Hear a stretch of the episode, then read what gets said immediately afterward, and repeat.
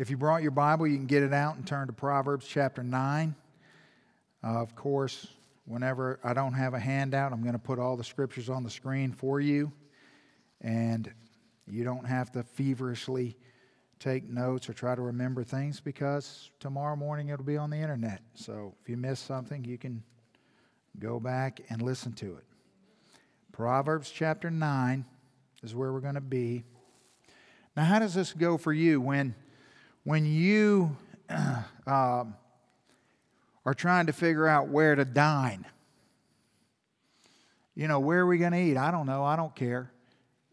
But then as soon as I say something, well, not there. Well, I thought you didn't care. Anything but that. The one thing I say, that's the one thing, no, but not that. Or we don't, in my family, we don't eat out very much.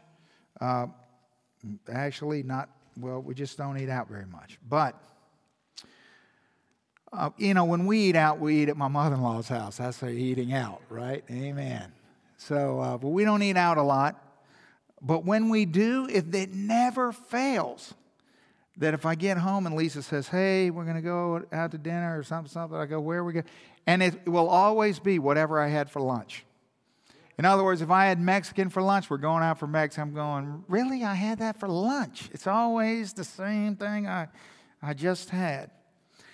Well, that's just a, a silly conversation and uh, really is meaningless because it doesn't really matter. There's no uh, long term consequences to where we eat, I guess, unless we eat there too much. But other than that, it's really of no great consequence. Whereas in chapter 9 of Proverbs, where to dine is of the utmost importance. So let's read. I'm going to read the entire chapter, 18 verses, and then we're going to take this apart and see what God has to say to us as we look at it. Let's pray. Father, we come before your word and we humble ourselves and say, Lord, this is your word spoken by you for us. We need to hear what you have to say in Proverbs chapter 9 tonight. And so, Lord, will you help us to have clarity and focus as we think through your perfect, divine, enduring word, and may it accomplish in us what only it can, and we will give you the credit and the praise and the glory for that. We need ears to hear and hearts to receive. In Jesus' name, amen. Proverbs 9. Wisdom has built her house. She has hewn out her seven pillars. She has slaughtered her meat. She has mixed her wine. She has also furnished her table. She has sent out her maidens. She cries out from the highest places of the city Whoever is simple, let him turn in here. As for him who lacks understanding, she says to him, Come and eat of my bread and drink of my wine I have mixed.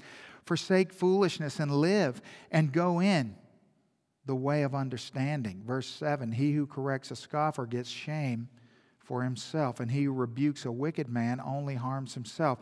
Do not correct a scoffer, lest he hate you. Rebuke a wise man, he will love you. Give instruction to a wise man, and he will be still wiser. Teach a just man, and he will increase in learning. The fear of the Lord is the beginning of wisdom, and the knowledge of the Holy One is understanding. For by me your days will be multiplied and the years of your life will be added to you. If you are wise, you are wise for yourself, and if you are and if you scoff, you will bear it alone. A foolish woman is clamorous. She is simple and knowing nothing, for she sits at the door of her house on the seat of the high places of the city and calls out to those who pass by, who go straight on their way. Whoever is simple, let him come in here. And as for him who lacks understanding, she says to him, Stolen water is sweet, and bread eaten in secret is pleasant. But he who does not know that the dead are there, that her guests are in the depths of hell. Okay. So, Proverbs, especially the beginning of Proverbs, understand the first nine chapters of Proverbs are the introduction. After this chapter, there's a shift. But these first nine chapters are, are nine poems, if you will, nine uh, admonishments or pleas by, uh, by God to, choose wisdom and to be wise. And as you read Proverbs, there's certain things that you begin to sense, especially when you read it over and over and over, and it begins to work its way into the depths of your heart and your soul. You begin to understand certain things that the book of Proverbs uh, takes for granted or assumes that we should understand about ourselves. One of those things is that the book of Proverbs teaches us that we are on a journey, that we're moving, that we're not stationary. We're always moving. The question is not, Am I moving? That is not the question. The question is, Where is the path leading me? Or what path am I on? We're always, always moving. You see, we're always sowing seeds today of our future self tomorrow.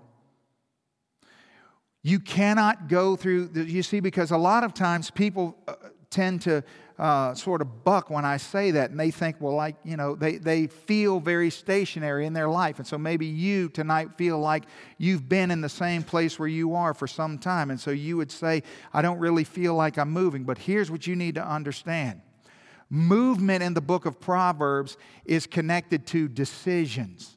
And you know what you did today? You made decisions today. You know what you did yesterday? You made decisions yesterday.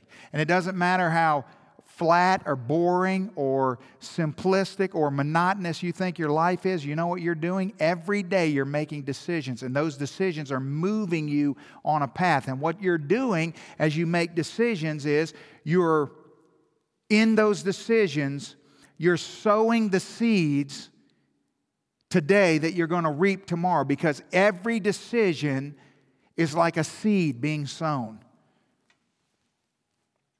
And reaping always follows. I mean, it always follows sowing. Always. Like night follows day or day follows night. They always come behind one another. And God knows this, and God cares about this, and God speaks into this in multiple ways. And one of the ways He does this is He gives us the books of wisdom in the Bible. He gives us books like Proverbs and Psalms and Ecclesiastes and Song of Solomon and Job. They're, they're wisdom books. They're to, to specifically designed to, to teach us how to live uh, better and wiser and more productive, to teach us how to, to teach us that we can have a great influence on where we're going on this path. You see, because here's the thing. Now, whether you whether you want to embrace this or not, I want you to understand this tonight before we go any further. You're moving and you can't not move. You're moving. You cannot, no matter how hard you try, you cannot stand still. Because refusing to make a decision is a what? Exactly. You're moving. And you're going one way or the other. And so, not moving is not an option. And there are many things that you have zero control over. This is not one of them. You're moving and you have great input into where it is that you're going and how it is that you're going to get there. And so, really, the question is you know, a lot of people think that Solomon wrote all of the book of Proverbs, which is not true. Solomon wrote a lot of it, but he didn't write all of it. But with regards to Solomon, the wisest man who ever lived, the question that just, you know, jumps out to me every time I'm reading Proverbs or every time I'm thinking about Solomon is here's somebody who is so wise that God used him to write most of the book of Proverbs, and yet he finished his life as a fool and disgrace. He crashed and burned. 1 Kings chapter 11 tells us that he married hundreds of foreign women who served foreign gods. And it didn't take long before he started worshiping the gods of these foreign women. And he even went further and started building altars and shrines to, in which to worship them.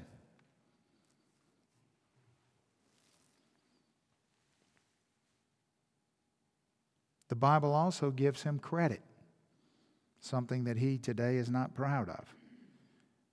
Credits him with the reason that the people of God split into two kingdoms the northern kingdom of Israel and the southern kingdom of Judah. That wasn't a good thing, it wasn't a good season. And Solomon's the one credited with that. So if he's so wise, what happened? What should we understand about wisdom before we can study a chapter of Proverbs? We, should, we need to understand some things about what we're talking about. What should we know about wisdom? What happened to him? Well, I think the simple way to say it is he didn't listen to his own words. Think about that. He knew what to do, he just didn't do it. It's not about what you know, it's about what you do with what you know. And Solomon is a painful, painful reminder of that. For example, in Proverbs 19 27, cease listening to instruction, my son and you will stray from the words of knowledge. You know what you can't do? You can't stray from something you weren't once at, can you? You know what that verse says? That you can be right where wisdom is, you can be right where knowledge is, and then you can stray from it. So, what's the principle? Just because you're on the path of wisdom today doesn't mean you're going to be on it tomorrow.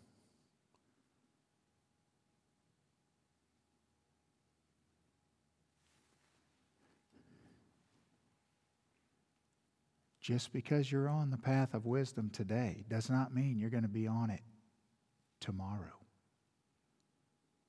You're moving, you're making decisions every day. A fool convinces himself that the decisions that he makes are unimportant, or because he's made so many wise decisions in the past that this particular decision today doesn't seem to matter. No. Listen, you have to persevere in the faith. The Bible teaches the doctrine of perseverance. 2 Peter chapter 1. It's come up on the screen. Here's what the scripture says. But also for this very reason, giving all diligence, add to your faith virtue, and virtue knowledge. You with me? Watch what happens. To knowledge, self control. To self control, perseverance. To perseverance, godliness. To godliness, brotherly kindness and to brotherly kindness, love. So, what do we do? For if these things are yours and abound, you will be neither barren nor unfruitful in the knowledge of our Lord Jesus Christ. For he who lacks these things is short sighted, even to blindness, and has forgotten that he was cleansed from his old sins there's a sobering warning to understand the necessity to persevere. So, every book in the Bible, every book in the Bible, from Genesis to Revelation, is written to point to what's our Sunday school answer? Jesus. Are you dead? I mean, come on. Because I'll wake you up. I'm just calm right now. Let's try to keep it that way. It's good for my blood pressure. According to the Bible, when it comes to where to dine, there's only two choices. Not three, not 47 like in Gulfport, only two. So here in Proverbs 9, in this poem, we get some instruction.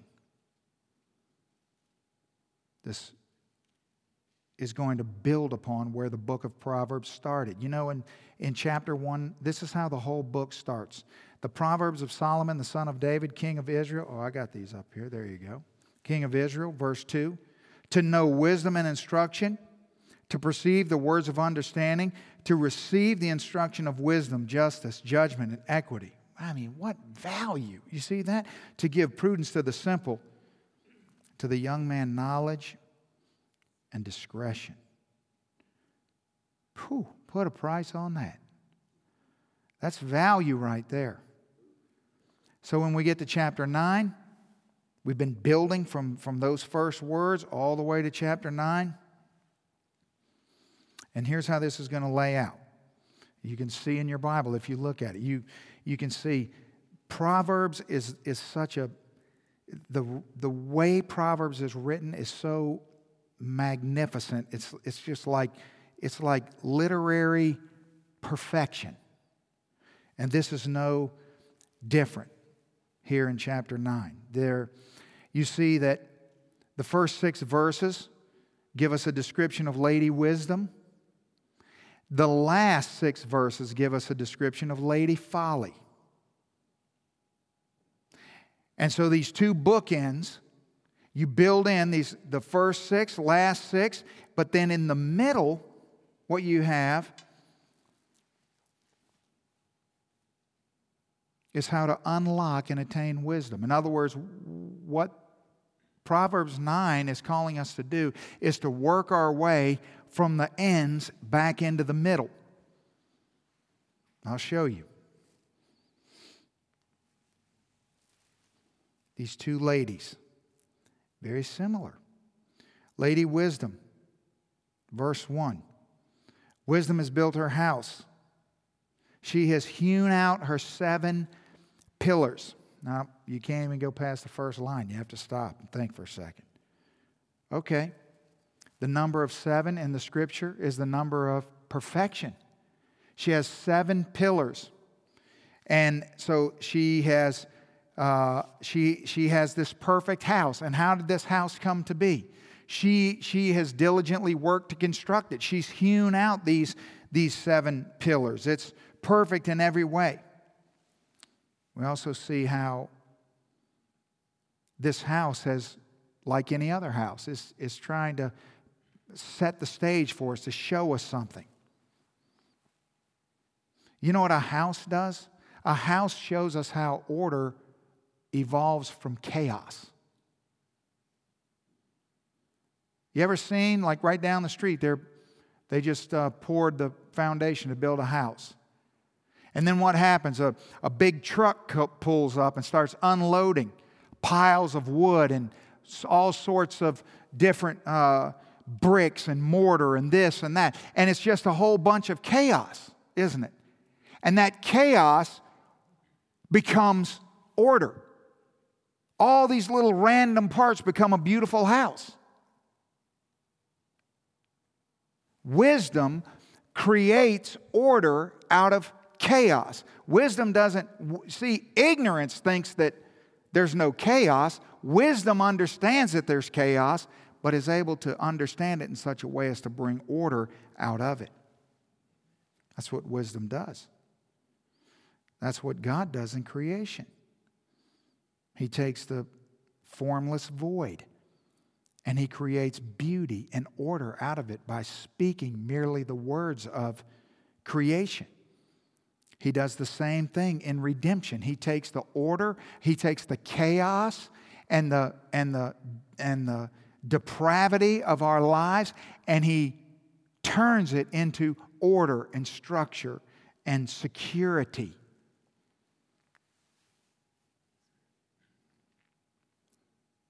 He makes something ugly beautiful, doesn't he? Nobody's marveling at nothing. And then God makes it beautiful.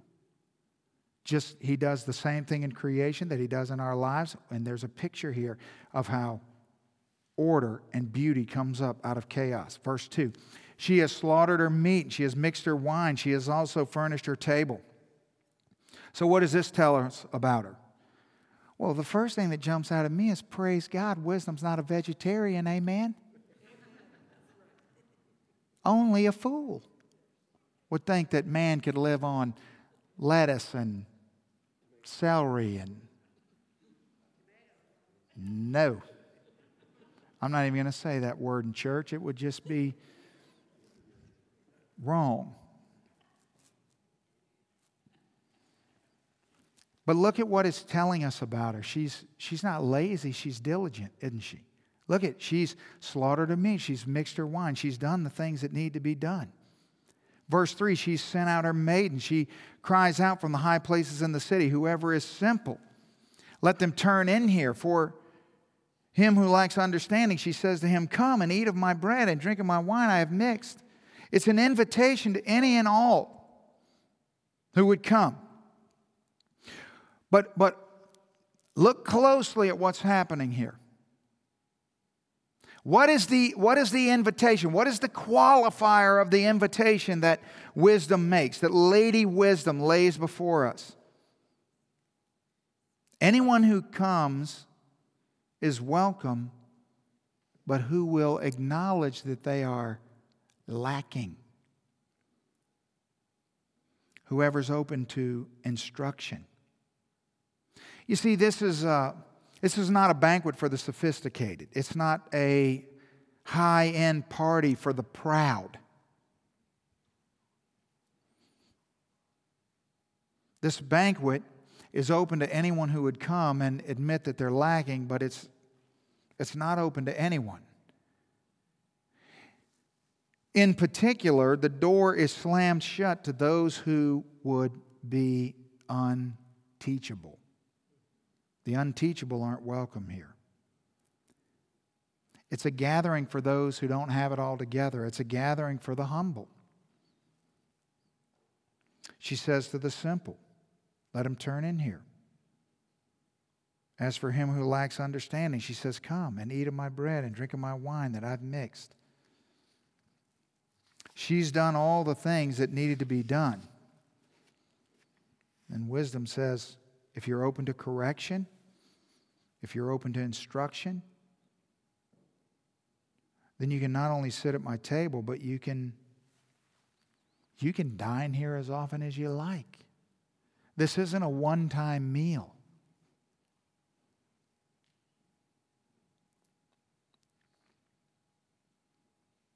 See, the book of Proverbs wants you to understand. You think that you made a decision earlier today about where you would dine. The book of Proverbs would disagree with that. The book of Proverbs would say that you've made a decision of where to dine probably 15 or 20 times today. That you've made a lot of decisions today. And every one of those decisions was a decision that where to dine could have weighed into, could have played a role because it's an ongoing invitation, because it's an ongoing need. It's not we we we face decision after decision after decision, and are who who, who are we gonna are we gonna sit at the table of wisdom or are we gonna sit at the table of folly? What are we gonna do? Where does the invitation lead? Look at verse 6. This is the key to understanding wisdom. Forsake foolishness and live and go in the way of understanding. Now, understand this very important principle. To forsake foolishness and live is a plea for us to understand that the invitation is not to luxury. It's not simply to be practical with information. It's not simply to make a decision that's, that's pragmatic, that works best in your situation or whatever the case may be. It's not about, it's not about comfort. It's not, listen, it is an invitation to live or to die. To live or to die.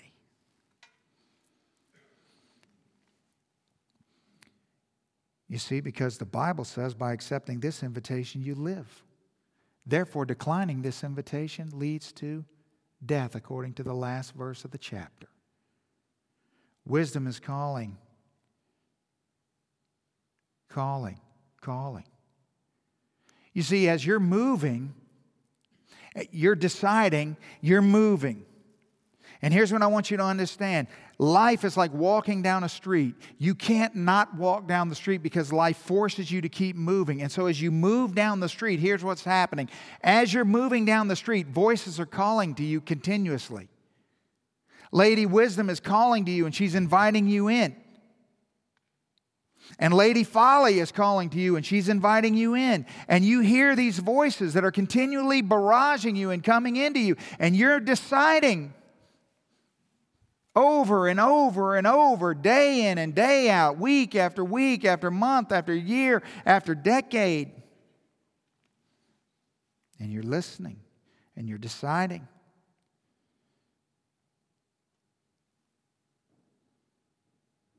The question is do we believe that? Do we believe it?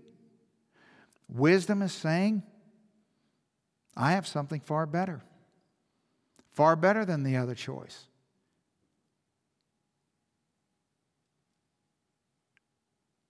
But the other choice is saying, Well, I have something that's good and wonderful and enjoyable. And which voice will we listen to? Which voice will we heed? Who will we believe?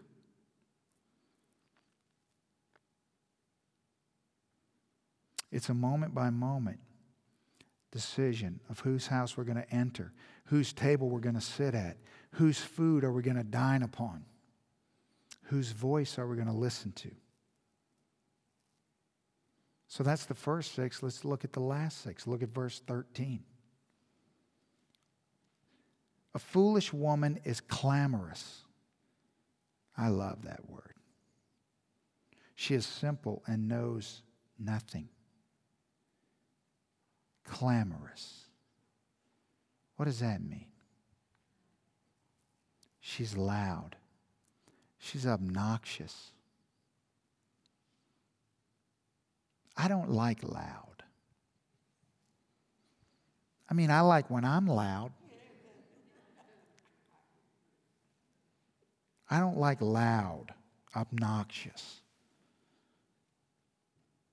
You notice, unlike Lady Wisdom, who exhibits beauty and order, what, is, what do we learn about Lady Folly right off the bat? She's noisy and unrestrained, isn't she?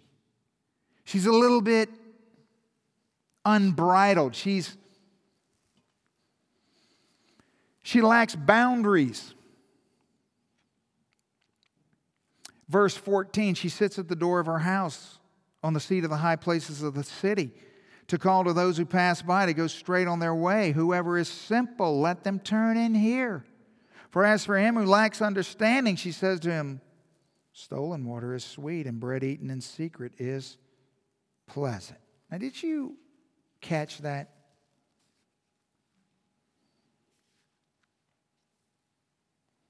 Because there's some striking similarities, but there's also some striking differences. Did you notice that Lady Folly has prepared nothing? Did you notice that? Nothing. She hasn't prepared her meat, mixed her wine, She says the exact same things, but she hasn't done anything. She hasn't prepared anything. All she has to offer, she doesn't have. Listen, we, we, walk, we, we were introduced to Lady Wisdom. She's carving up choice meat. What is Lady Folly offering? bread and water. You get the prison diet at Lady Folly's house. And it's bread and water that she didn't do anything to prepare. It's stolen. Somebody else did it. Did you notice the invitation in verse 16 is exactly identical, verbatim to verse 4? Exactly. But then the very next verse in verse 17, drastic difference. Stolen water is sweet, and bread eaten in secret is pleasant. And here's the thing doesn't that sound, isn't that that's such a fancy way to say, hey, wait a minute, it's still just bread and water. That's all it is. It's trying to say it in such a way as to deceive us and to disguise it. What she does is she speaks half truths and uses deception and deceit. Sin is sweet, it is pleasant for a moment, it is secret for a moment. But what she doesn't tell us is the rest of the story that in the end, is repulsive and painful and leads to death. Do you notice how skilled Lady Folly is at, at sweeping the connection between sin and death under the rug and keeping it hidden so we won't notice it and trying to disguise everything to make it look like something that it's not? She's inviting us in as her victims, not as her guests, to sit at her table and to raise our glass and to enjoy and toast to our own demise and our own death. You see, because verse 18 at the end it says, But he does not know that the, that the dead are there, that her guests are in the depths of hell. Uh, see, I think verse 18 is one of the most intriguing passages in this chapter. Here's why. I feel like I could do an entire night just on verse 18. Isn't it true? Do you know any fools? Boy, I do.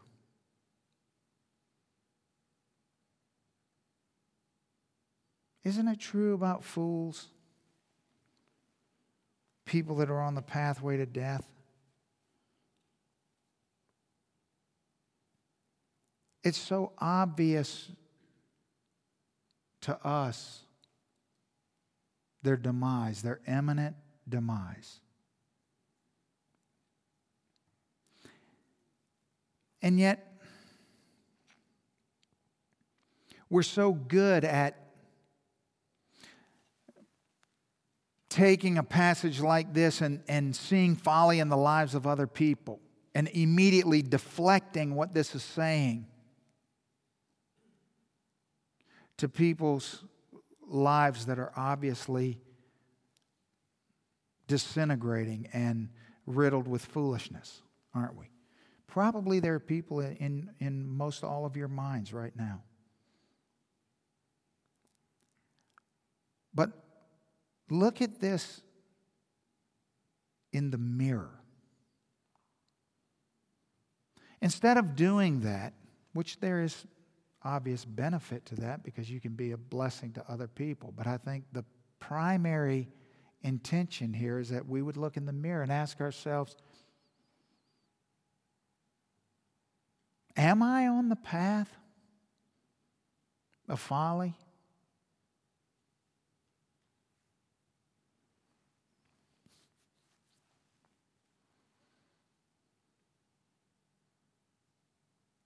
Are you?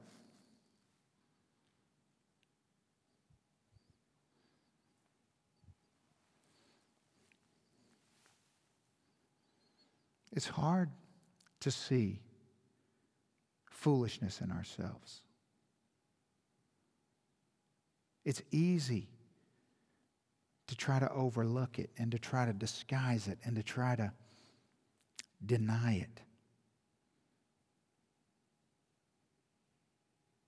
And there's a warning in verse 18, not only to us and our, our need to be diligent in our self exploration, but also in helping and guiding those around us. But we can't do that until we've looked rightly and, and purely in the mirror and looked at ourselves.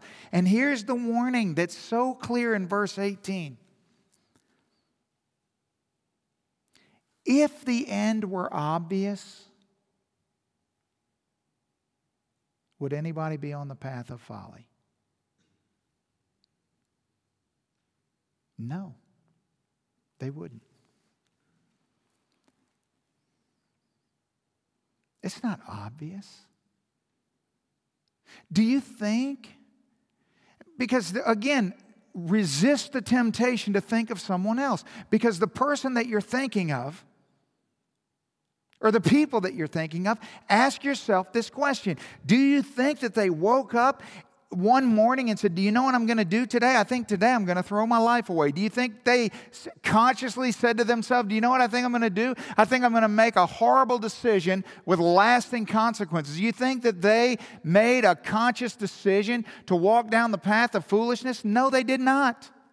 It's deceitful, it's disguised, it's tricky, it's slippery which is all the more reason why you could very well be sitting here tonight, walking down the path of destruction and convinced, convinced that what you want to do with what you're hearing tonight is to help someone else, when in fact it is for you. Maybe what you're doing is you're not giving much thought at all to the decisions that you're making, you're just making them. Maybe you look at life as a journey to where you just let life come to you. You're not going to overthink it. You, you're going to take the lazy river approach to life. Well, good luck with that. Because where do you think it's going to lead you? Where do you think the path of least resistance is going to lead you? Where do you think the subtle habits that started for most people in their childhood with a natural desire to avoid pain and difficulty, but with just a few nuances by the enemy in your life? Maybe they used your parents. Maybe they used your siblings. Maybe they used your circumstances. Maybe your enemy used whatever it was. And what started out as just a natural desire to avoid difficulty has led to a lifelong quest for the easy way for the shortcut. You know, sometimes there's a job that needs to be done, and there's an easy way to do it. There's technology available. There's a smart way to work. And you know what the Bible would say to that? Sometimes it's good to get out there and do it the hard way. It's good. It's good to struggle. It's good to suffer. It's good. The Bible would warn the person among us who is always trying to finagle a simpler, more streamlined way to accomplish whatever it is that's before them. That's not always the best path.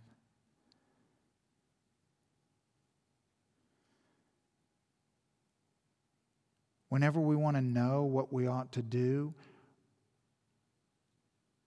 we only need to look one place, right? How do I how, how do I how do I make those decisions? How do I do that? Well, if you want to know, you see, you shouldn't listen to me. If you want to know, you know, Pastor Tony, that doesn't sound very, I'm confused by that. I mean, if there's a simpler, smarter way to do it, shouldn't I do it that way? Well, sure, that makes perfect sense to your secular, warped way of thinking. But let me ask you a question Is that how God does it? Does God always make it easy for you? Or does God intentionally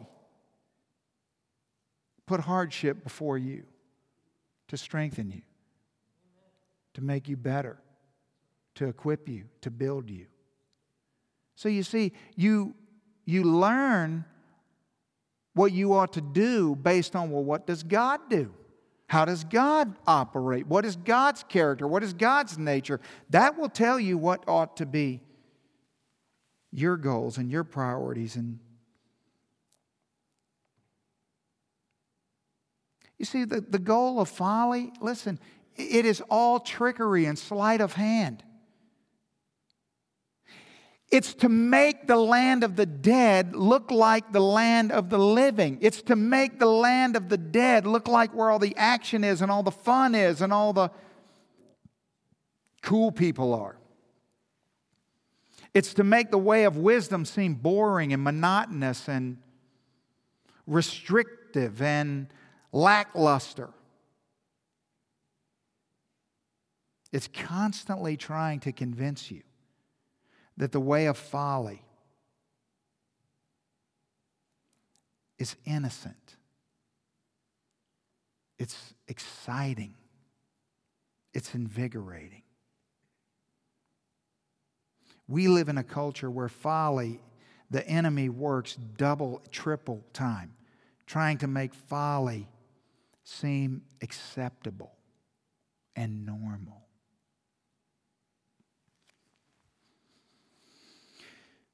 Now, if all we had was the first six verses and the last six verses, we would we'd have something. We'd have some information, we'd have some direction, we'd have some instruction, but I don't think we would have quite what we need, which is why we have the middle of this chapter. Because what we really need is we, we, need, to, we need to expose and see the difference between Lady Wisdom and Lady Folly.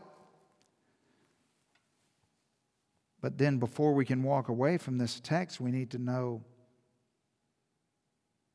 what's the key to making the right decision? What's the key to dining in the right house at the right table? Verse 7. He who corrects a scoffer gets shame for himself, but he who rebukes a wicked man only harms himself. Do not correct a scoffer, lest he hate you. So, what we see here is that there's danger that lies in the fact that as we read these passages, we see that there are people who are scoffers.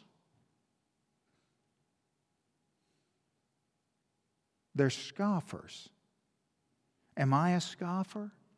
Are you a scoffer? What is a scoffer? A scoffer is someone who scoffs at things. It means that they're, they refuse to be corrected. They're unteachable. They're the ones that are unwelcome at the table of wisdom. They scoff. You know why they scoff? Because they're easily offended. They're always uh, offended by things. They, they bristle all the time and get wounded and hurt at the idea that someone might be giving them direction or correction. Here's how I always know a scoffer.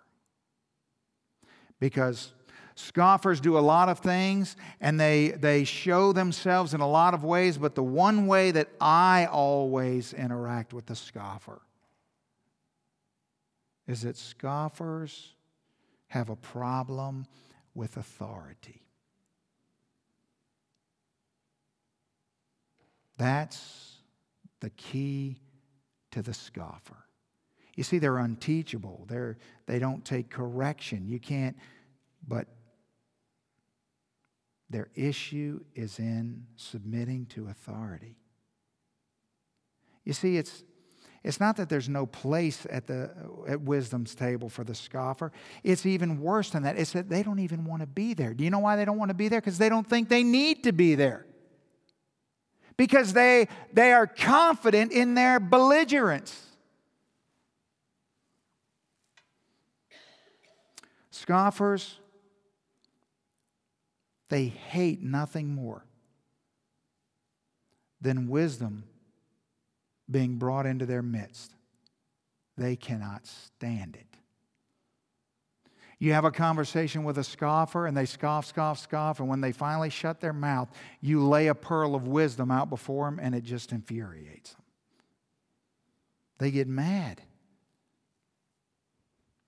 To which I always say, Why are you getting mad?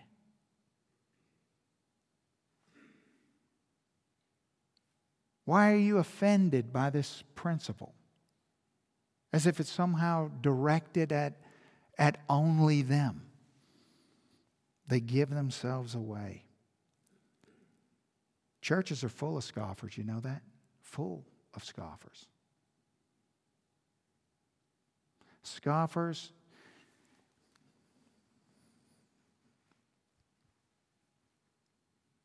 Scoffers love Bible studies.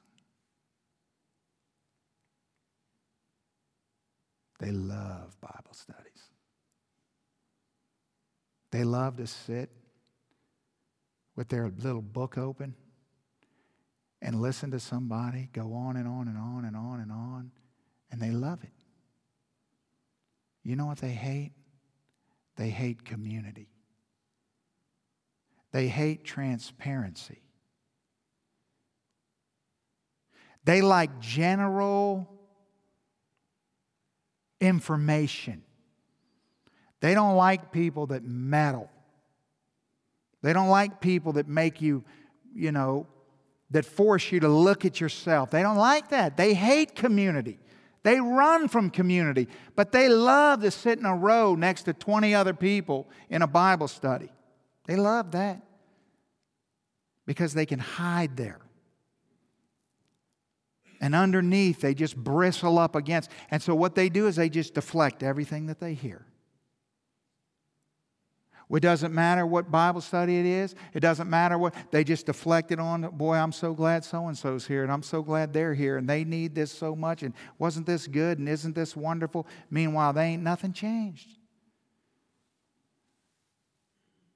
They reject authority, they're unteachable, they don't change, they don't grow.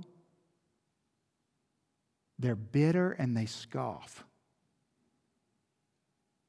They love good information. But you'll never hear them talk about their struggles. Never. You should be very suspicious of people who don't have struggles because they're scoffers.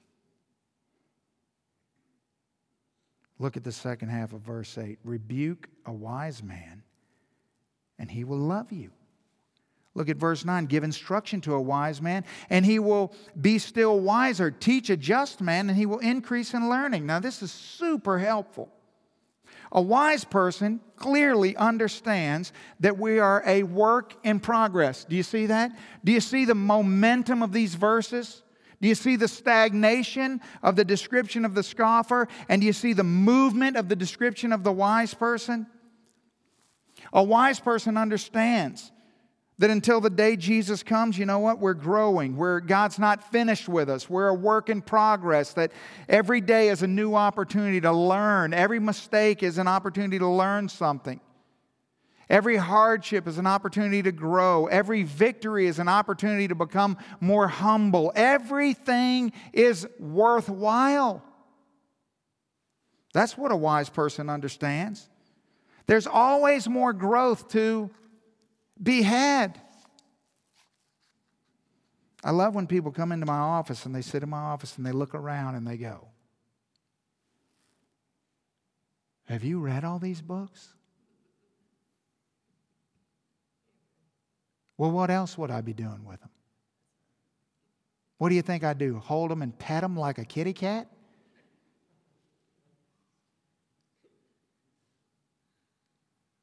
What do you do with all your spare time? Watch television? How's that going for you? You see, the thing is, a wise person knows that he's never arrived, that there's always something new to learn.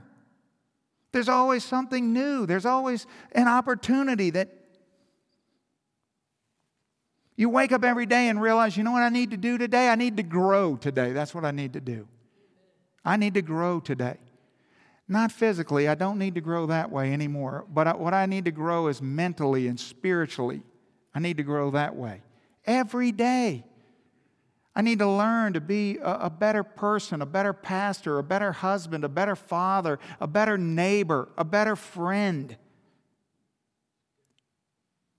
There's movement in the understanding of the wise. Now, we skip verse 10 and we go to verse 11.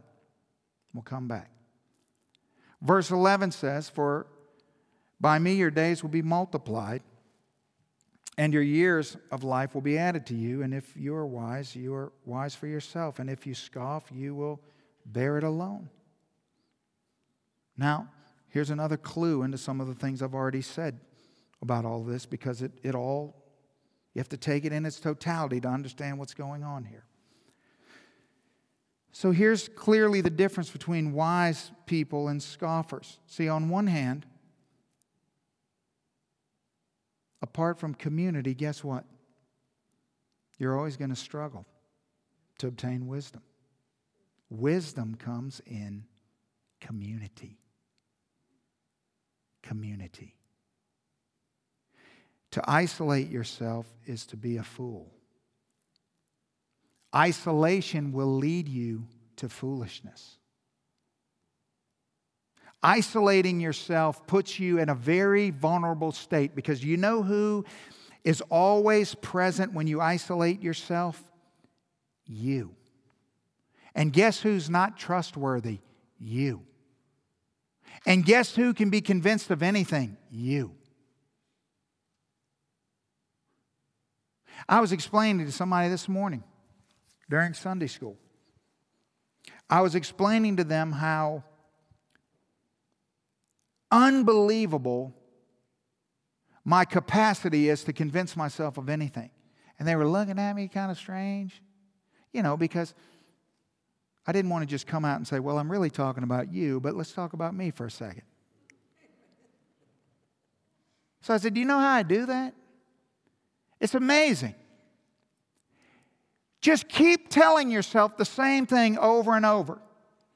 Just keep doing it. And guess what happens? It doesn't take you long before pretty soon you forget what was once true and you start believing. Just keep saying it. You just repeat it over and over and over. And guess what? Pretty soon you just start believing it.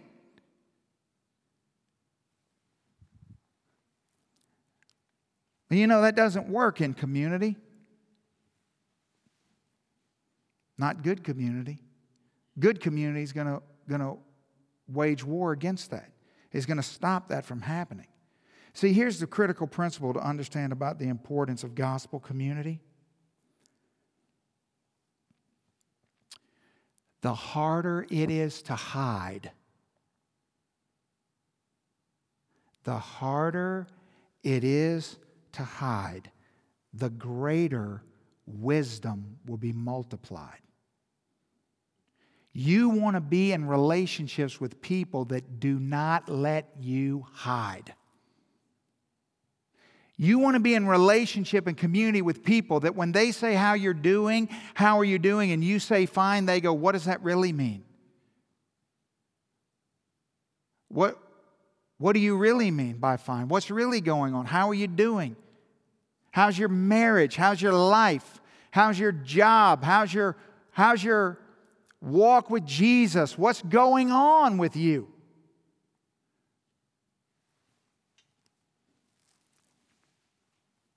Because once you learn to experience community, here's what happens you don't have any time or patience or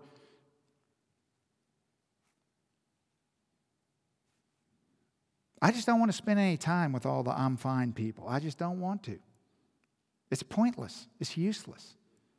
Don't you ever know when you're in that conversation, when, when everything's just fine, and you're just thinking to yourself, like, this isn't even real? What are we even doing? You're not fine. I'm not fine. We're not fine. We're not.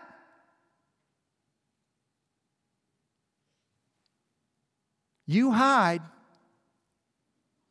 you perish. You're moving in a direction.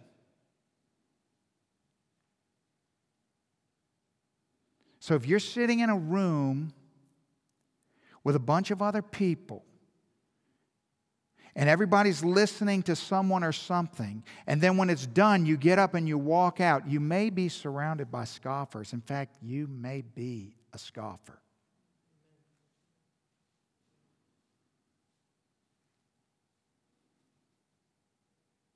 I would way rather be in a room where we talk about what's really going on. What does this truth cause me to need to do? To interact with it, to deal with it, to address it, to be honest about it. Have you ever noticed that in a, in a room of gospel community that, that, that one thing leads to another, leads to another, leads to another. One person opens up, and then it becomes, and I don't mean this ongoing gushing about, I'm not talking about prayer requests where everyone's talking about everybody else and it's all just a big diversion. That's not what I'm talking about. I'm talking about you and me sitting together face to face around the truth and saying, hey, what is this truth causing us to, to do? What is it asking us to, to, to, to think? How is, it, how is it peering into my heart and exposing the things in me that aren't right? What does God want me to do in light of this?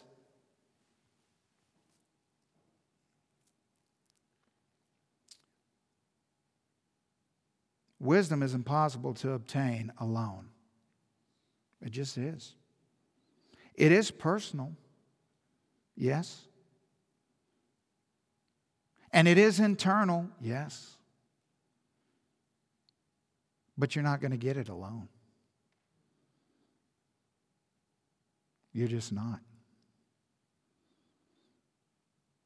I guess I'll just keep saying this over and over and over and over but I just feel like it's so obvious. The only person who ever lived who didn't need any help with anything, who already knew everything, chose to live in community with 12 other people. That ought to tell you something.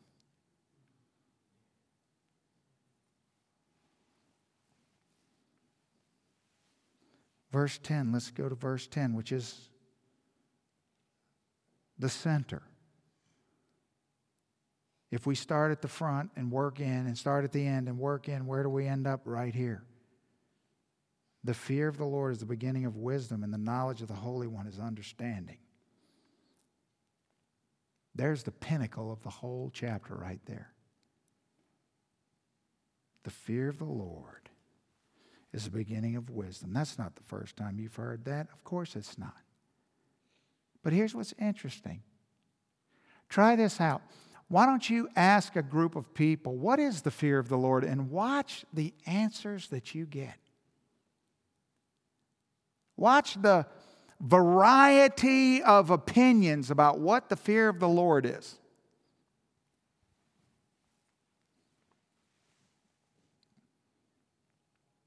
The fear of the Lord is the beginning of wisdom.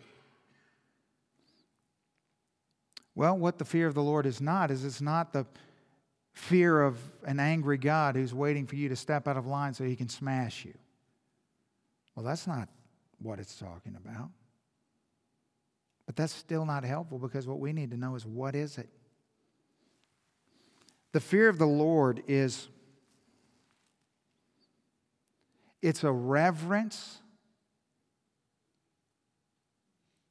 a humility, and a love for God that lead us to obedience.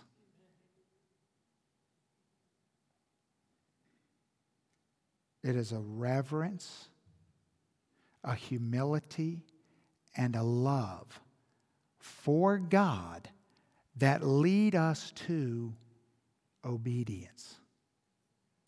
You cannot fear the Lord and not obey him. But you can strive to obey him without fearing him, without wisdom. You can try. It won't work, but you could try. People do it all the time. People try to obey God in certain areas of their life so that because they think it will indebt, it will indebt God to them so they'll do so God will do other things to them. You see, think about it. People will try to obey God's laws of generosity because they, not because they love God, not because they care about the things God cares about, but because they don't want God to curse them. Or they feel like if, they, if they're generous to God, God's going to be generous to them. So all they're interested is God being generous to them, so they'll try to be generous to Him. And you know what the, God does? It's nullified. Nullified. Because the Bible says that God will not accept anything given by compulsion but only that which is given from a free heart, right? Yes. But people do it all the time. People come to church only and specifically because they want God not to curse them or, or to judge them or to hammer them or whatever it is. So, or they, so they come just thinking that by being there, they're pleasing God and that God's going to be indebted to do good things to them. So they, that is someone who's trying to obey God without fearing Him. It won't work. It's impossible. You can't sustain it even if you try. The fear of the Lord is where wisdom begins. And it is completely different. It's reverence and love and humility that lead me to obey God. You see, this is what wisdom does. Wisdom doesn't say, wisdom doesn't say, are you doing what God commanded you to do? See, some of you think that's what wisdom says. Wisdom's not saying that. Wisdom is not saying to you tonight, Are you doing what God's commanded you to do? That's not what wisdom's asking. What is wisdom asking you tonight? Why are you doing what you're doing? Why? Wisdom's not saying, Congratulations, you're here tonight. Wisdom is saying, Why are you here? Why did you get up and get in your car and drive to church tonight? Why did you do that? Why do you read your Bible? Why do you pray? Why are you generous? Why? Why? Why? That's what wisdom wants to know. Why? What's the motivation? What's the reason behind it? The Bible teaches that God judges the thoughts and intentions of our heart. The scripture will teach you, the knowledge of the character and nature of God will teach you and illustrate to you that God is about the reason behind what you're doing. Are you doing those things because you have a reverence for God, a humility towards God, a love for God that drives you to obey? That's the fear of God. That's where wisdom lies. Why? Why? Why? Why? The guys in my D group are so sick and tired of hearing me say that. Every time we read the scripture, I look at them and go, and they go, Well, this and this and this. And I say, Why? Why? Don't tell me what you're doing. Tell me why you're doing it. Why did you do that? They'll say, Well, I did this. And I'll go, Why? They're so sick of that. For a year, I've been wearing them out every single week. Why, why, why, why, why, why, why? Because that's profitable. That's where wisdom lies. I don't want to hear about all your diligence and your discipline and your organization and your, I could care less about any of that. I want to know why. Why do you do that? Because you know what it exposes? It exposes a world full of people that do a lot of good things because it makes them feel good about themselves because it makes them feel safe and secure, because it, it makes them feel empowered by all their controls and all their mechanisms and all their. It's folly. church is filled with people that have a lot of regimen and discipline. It's all folly. Folly. And you think you're so smart, but you're a scoffer. Why do you do that? Because you fear God? That's wise. Because you have a reverence for Him and a love for Him and a humility. You see, without reverence, love, and humility, there's no wisdom. God created us and He made us, and He gave us this gift the book of Proverbs. So, what do you think the question is that I'm asking? Why? Why, God? Why did you give me this book? Why did you give? You see, I'm not just going to go, well, you know what I'm going to do? I'm going to stand up here and ramble on for an hour about Proverbs chapter 9 tonight. No. The first thing I'm going to do is say, God, why did you give us Proverbs chapter 9? Why? Why is it profitable for, for me to talk about it for an hour? Why? What is the purpose behind it? And then God begins to speak into that void and say, Because I made you, Tony. I made you. And I have a vision for your life. I want things for you that you don't necessarily want, that you don't necessarily know about. I have things for you that you have yet to discover and to know. You need this in you. I've given this as a gift because I love you. Because you're not done. You're not complete. You haven't arrived. You haven't made it.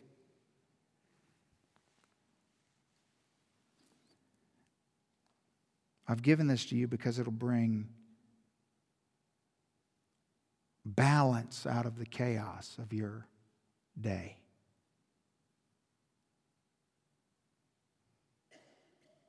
It'll bring order out of confusion.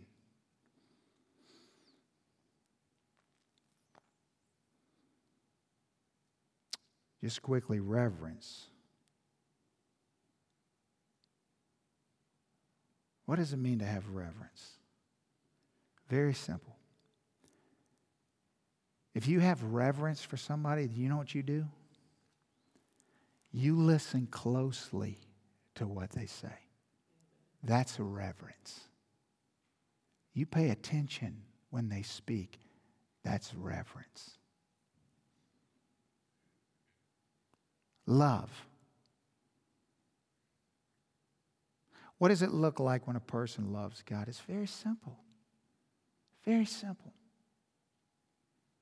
You know how you know if you love God? You put Him first. You know what you do? You put first what you love. That's why the world's full of people who put themselves first, because that's what they love. Do you know how you love God? Because you put Him first. If you don't put Him first, you don't love Him.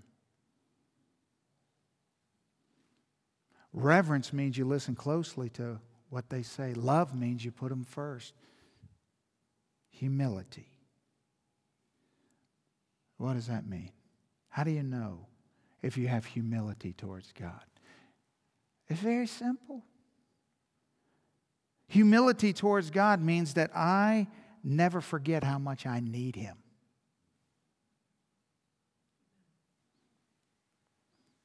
That I'm always aware of my dependence upon Him. That I know beyond a shadow of a doubt, apart from Him, I can do nothing. You listen to what he says, you put him first, and you're continuously aware of your need for him. Reverence, love, and humility. So that's it? Or is it? Or is there one more thing? If every book in the Bible, as I said earlier, is written to point us to one place, then that must mean this book of the Bible is written to point us one place. This chapter is written to point us one place. And that same place is always Jesus. And how does it point us to Jesus? You know, Jesus didn't die for the you that has it all together. He didn't die for the you that always chooses wisdom, did he? You know what he did? He died for you in the midst of your folly. He died for me in all of my failure and all of my sin and all of my pride. He didn't die for the me who always makes the right choices. That's comforting. Because I know enough about myself to know that I was born into this world with a default for folly, just like you. Our default mechanism is always to folly, isn't it? Yeah, we started out broken, and all we haven't become less broken, we just become more broken. So he responded to that brokenness and that nature of folly. And what did he do? You see, what did wisdom do? Wisdom built the perfect house and hewn out seven pillars and prepared her meat and mixed her wine and invited people to come and dine. And what did Jesus do? He built the perfect house. Seven perfect pillars. Matthew chapter 22 says this And Jesus spoke to them again in parables and said, The kingdom of heaven is like a certain king who arranged a marriage for his son and he sent out servants to call all those who were invited to the wedding, and they were not willing to come. And again, he sent out other servants, saying, Tell those who are invited, See, I have prepared my dinner. My oxen and fatted cattle are killed, and all the things are ready. Come to the wedding. But they made light of it, and they went on their way, one to his own farm, another to his business. And the rest seized his servants and treated them spitefully and killed them. But when the king heard about it, he was furious, and he sent out his armies and destroyed those murderers and burned up their city. Then he said to his servants, The wedding is ready, but those who were invited were not worthy. Therefore, go into the highways, and as many as you find, invite them to the wedding. So the servants went out into the highways and gathered together all whom they found, both good and bad and the wedding hall was filled with guests. But when the king came in to see the guests, he saw one man, one there, who did not have on his wedding garment. So he said to him, Friend, how did you come in here without a wedding garment? And he was speechless. And the king said to the servant, bind him hand and foot and take them away and cast them into utter darkness. There will be weeping and gnashing of teeth. For many are called, but few are chosen. It's an exact depiction of wisdom and folly and their calling. And you know what wisdom does? It calls to all of us. Will we listen? Are we too busy with other things? We forsake the one who has built the perfect house and set the perfect table and invite us to come in and dine as often as we like. But we're too busy. We have other things to do. We have other details we need to attend to. So oftentimes we have so many other personal necessities that we have to deal with and do. And so we, we're unteachable. We scoff at the invitation, don't we? Many are called, few are chosen. Many are invited, but few come in. And the one man who comes and tries to enter without the wedding garment the one singular last lesson about the one who tried to enter his own way. He didn't want to wear what was provided by the host. He wanted to do it his way. He scoffed at the wedding garment. Why would I wear that when what I have is just fine?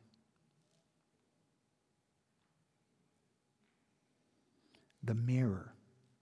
Look in the mirror and ask yourself Am I on the way of wisdom or am I walking on the way of folly? Father, we thank you for your word. We're grateful for it. We receive it as a gift. And when it